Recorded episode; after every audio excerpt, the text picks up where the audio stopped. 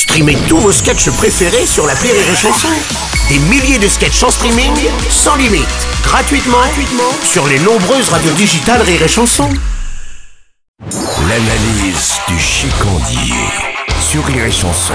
Salut mon chicandier, qu'est-ce que je lui mets Mets-moi un petit Grégory, tiens. Ah, c'est quoi ça T'as jamais vu cette arrivée près de chez vous avec Poulvord Une larme de gin, une rivière de tonique et ensuite la petite victime composée d'une petite olive, d'un petit morceau de sucre et un petit bout de ficelle. Et nous avons le petit Grégory. Oh, c'est sordide, mais comment on peut rire de cette horreur je sais, bon Seb, hein. mais elle me fascine cette affaire. Surtout que depuis que j'ai vu le documentaire Netflix là, je suis totalement obsédé. Ah oui, moi j'avoue que je connais l'affaire dans ses grandes lignes, mais bon, ça reste une horreur parmi malheureusement tant d'autres. Hein. C'est c'est pas le premier crime d'enfant non élucidé, hein, malheureusement. hein. Oui, mais dans l'affaire du petit Grégory, tu as tout. Le village des Vosges où tous les gens ont des têtes de serial killers, un juge délirant qui se prend pour une star d'Hollywood, les médias qui harcèlent une famille, un village, un corbeau, la jalousie. T'imagines quand même que les mecs étaient jalousés parce qu'ils avaient une R21 et un canapé Dans ce type de village, t'as plus de 7 chicots après 22 ans et t'es considéré comme un patron du CAC 40, mon pote Tu vois les verres de cantine, hein, quand t'étais petit et qu'on regardait l'âge au fond? Eh ben pour eux, ça c'est le vaisselier des mariages, tu vois? T'as compris le délire? Tu crois que c'est des chiottes à la turque Perdu C'est la chambre du gosse Alors un canapé en cuir, tu parles Autant le jeter toi-même dans la Vologne, ton gosse, hein Oui, puis si je me souviens bien, il y a une certaine Muriel qui a dénoncé son beau-frère et puis qui s'est rétracté ensuite. Ah mais c'est exactement ça Dans cette histoire, ce qui rend fou, c'est que tu sais qu'au moins trois personnes sont au courant de tout ce qui s'est passé. Mais depuis 35 ans, ça ferme bien sa gueule. Moi, quand un copain me dit qu'il a baisé ailleurs, je sais tenir ma langue quoi 3 minutes